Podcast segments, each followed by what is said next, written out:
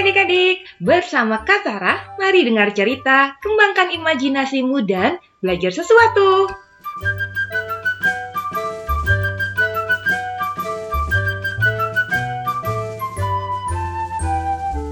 Cerita kali ini berjudul Gajah dan Semut.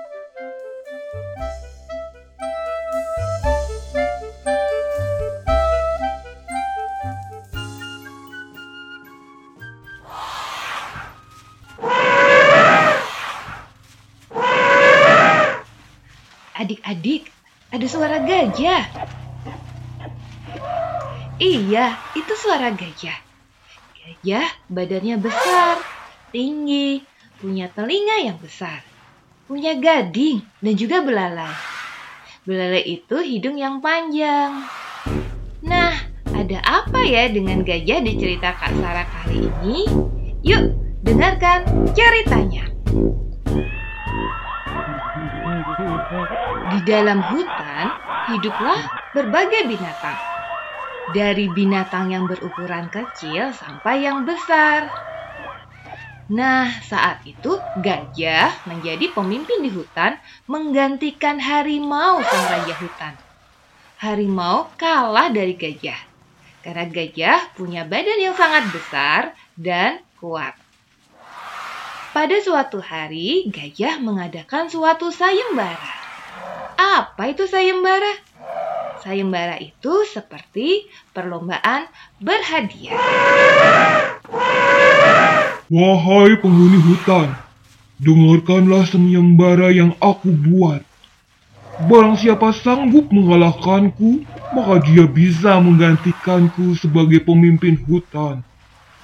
Ingat bahwa sebelumnya aku bisa mengalahkan harimau sang raja hutan karena aku besar dan paling kuat di hutan ini. Banyak yang ingin mengikuti sayembara itu. Karena banyak juga yang ingin menjadi pemimpin di hutan menggantikan gajah yang sombong. Akhirnya, waktu sayembara yang dinanti sudah tiba. Semua binatang berkumpul, termasuk binatang-binatang seperti singa, badak, dan beruang yang ingin mengalahkan si gajah. Namun, pada saat mereka melihat gajah dari dekat, mereka merasa takut untuk melawannya. Melihat tidak ada hewan yang berani melawannya, gajah menjadi sangat sombong. Ia malah berusaha menakut-nakuti hewan lain dengan menjulurkan belalainya, menunjukkan gadingnya di depan semua hewan yang berkumpul. Kemudian, gajah berkata, Ternyata tidak ada yang berani melawanku. Pasti karena takut melihat badanku yang paling besar dan kuat. Aku akan menjadi pemimpin selamanya di hutan ini. Tiba-tiba, turunlah seekor semut dari batang pohon. Iya, semut. Pasti adik-adik tidak menyangka. Semut adalah hewan yang berukuran sangat kecil. Tapi ternyata ia berani ya melawan si gajah. Aku ingin ikut sayembara ini. Bolehkah aku ikut? Hai kamu, kamu semut hewan kecil. Kau bukan tandinganku. Aku pasti mengalahkanmu. Baiklah gajah, sekarang kau boleh sombong di hadapanku. Namun, kau belum merasakan gigitanku, bukan? Majulah, majulah hai kau semut. Cepat, sini lawan aku. Gajah berusaha untuk menginjak semut dengan kakinya yang besar. Tapi karena ukuran semut yang kecil, ia bisa berlari dengan cepat dan bisa menghindar. Sini semut, jangan menghindar terus. Hadapi aku. Kamu tidak berani ya? Hahaha.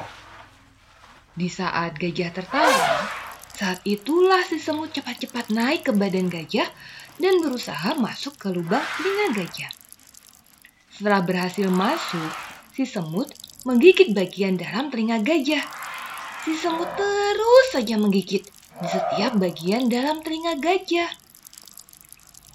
Aduh, apa ini? Ada yang masuk ke telingaku.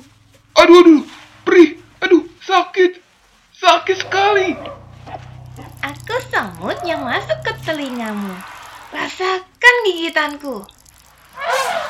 Gajah terus berteriak kesakitan sambil berusaha mengeluarkan semut dari telinganya. Ia menggoyang-goyangkan tubuhnya dengan keras. Sampai-sampai ia kehilangan keseimbangannya dan kemudian terjatuh.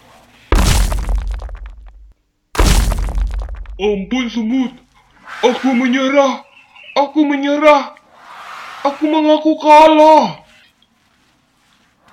Akhirnya, walaupun badannya kecil, si semut menjadi pemimpin hutan karena bisa mengalahkan gajah yang besar. Bukan karena kekuatannya, tapi karena kecerdikannya. Nah, adik-adik, apa yang bisa kita pelajari dari cerita ini? Jangan meremehkan orang lain karena penampilannya, tapi hargai setiap orang apa adanya. Ingat, setiap orang pasti punya kelebihan dan kekurangan.